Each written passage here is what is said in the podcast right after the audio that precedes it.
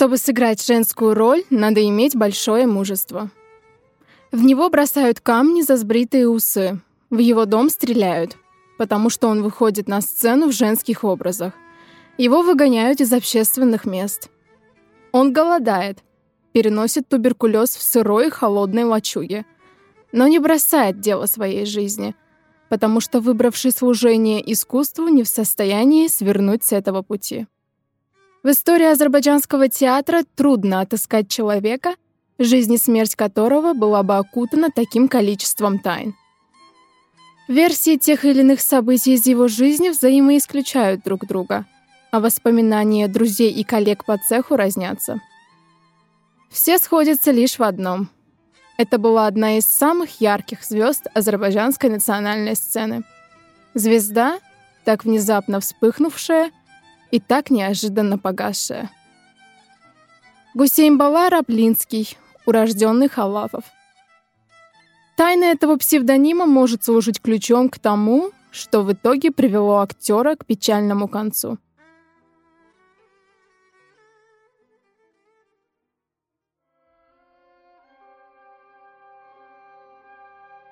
Основоположник профессионального театрального искусства в Азербайджане – Участник первых гастрольных туров в истории театра родился в 1881 году в семье бедного моряка, который погиб в неравной схватке с коварной водной стихией.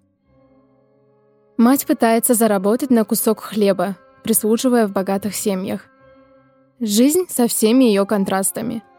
От Муллаханы до русско-татарской школы, где бесплатно учат детей бедняков – маленькие роли в домашнем театре Джахангира Зейналова и большая школа Султанмеджида Ганизаде.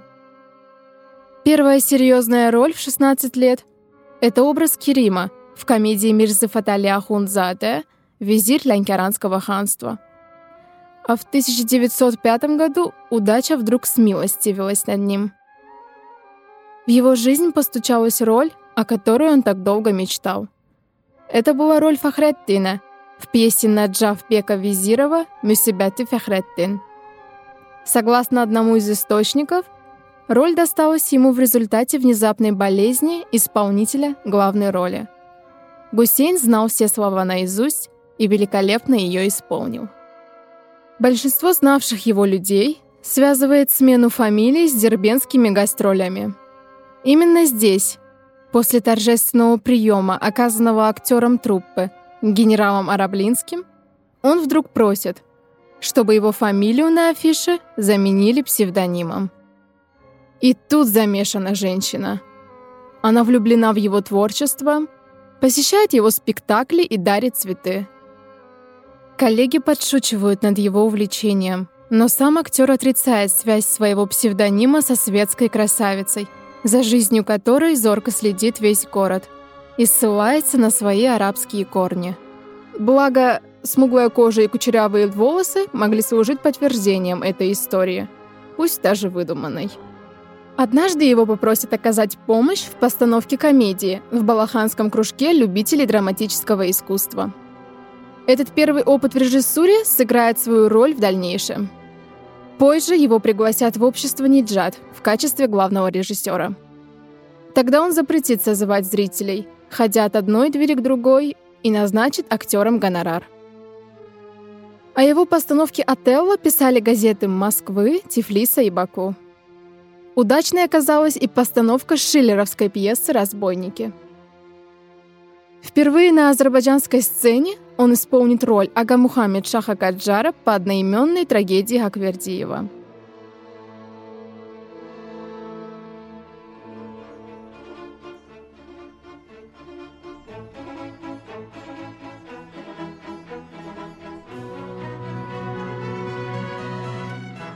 Наверное, не все знают, что первым режиссером-постановщиком оперы Узира Гаджибекова Лейли Мэджнун по личной просьбе композитора становится Араплинский.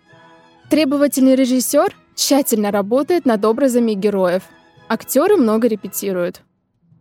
Он очень переживает из-за отсутствия Лили. О том, чтобы на сцену вышла женщина, не могло быть и речи. Именно поэтому Араблинский так часто сам исполнял на сцене женские образы. Для этого он даже сбрил усы. Но Лейли все нет и нет. Кажется, что затея с оперой провалится.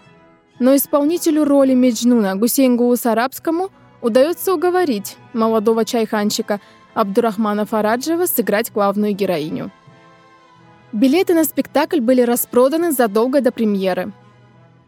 Толпа людей, желавших попасть в театр, не расходилась и ждала на улице. После премьеры невозможно было остановить град аплодисментов.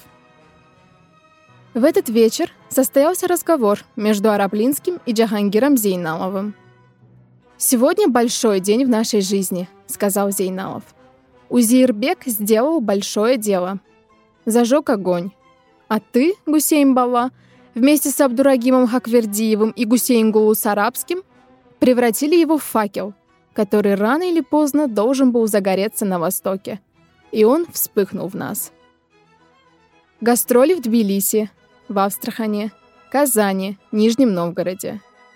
Газеты писали, что Араплинский своим искусством достиг высшего положения среди мусульманских актеров России, что может конкурировать с любым европейским актером.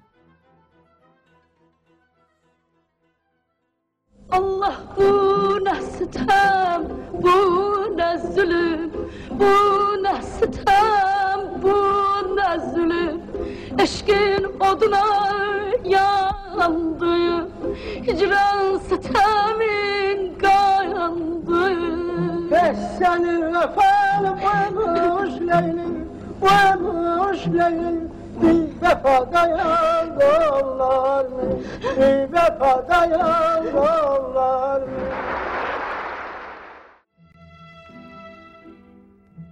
В 1916 году он снялся в главной роли в фильме «В царстве нефти миллионов» режиссера Бориса Светлова в роли Лютвали Бека. Так он стал и первым азербайджанским киноактером. Араплинский был убит за два дня до премьеры оперы Муслима Магомаева «Шах Исмаил», которая должна была состояться 7 марта 1919 года и над которой он работал в качестве режиссера-постановщика. Все закончилось холодным мартовским вечером. Выстрел в упор положил конец всем планам в одну минуту. Это было в первый раз, когда он опоздал на репетицию. Раблинского убили!» Эхом раздается в стенах театра. Версия о том, что он застрелен в доме родственника, пригласившего его в гости, сменится другой, официальной. Он убит в своей комнате. По обвинению в убийстве арестуют его двоюродного брата Абдул Халыга.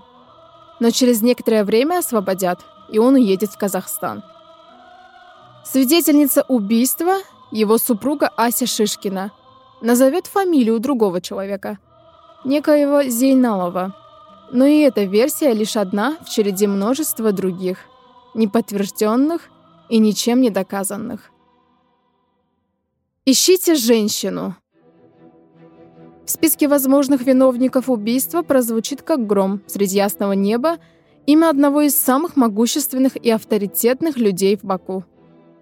Люди из близкого окружения Араплинского вспоминают странные эпизоды, которые складываются словно пазлы в детективную историю. Женщина, скупившая все билеты на спектакль Отелло, чтобы он играл лишь для нее одной. Оказавшаяся неподалеку в карете, когда около оперного театра на Гусейна напали неизвестные.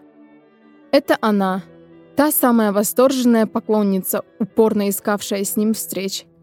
Небезызвестная Сона Араплинская, дочь генерала Араплинского и супруга Гаджи Зейналабдина Тагиева. Пожилому меценату не нравятся кривотолки вокруг его красивой молодой жены. Замешан ли он? Виновен ли он? Никаких доказательств. Лишь скорбные речи друзей, шепот женщин в стенах и чаре Шахера и последующая печальная судьба самих Зейналабдина и Соны.